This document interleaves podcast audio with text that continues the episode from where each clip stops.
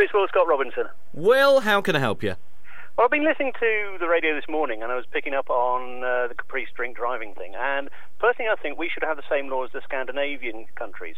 One of the Scandinavian countries, I believe it's Norway, actually has this rule which says if you get caught drink driving, you lose your licence forever. You don't get any appeal, you don't get it back, that's it, you do not drive ever again. Do you think, though, that it might lead to an increase in the number of people driving without a licence? Not necessarily, because as far as I'm aware, I mean, they have the lowest instance of drink driving in the world. And also, I mean, if you get caught without a licence, then you get sent to jail. So you've got the added thing of, one, I've lost my licence, therefore, if I'm a driver, you know, I cannot drive again. And two, if I get caught without my licence, I'll get sent to jail.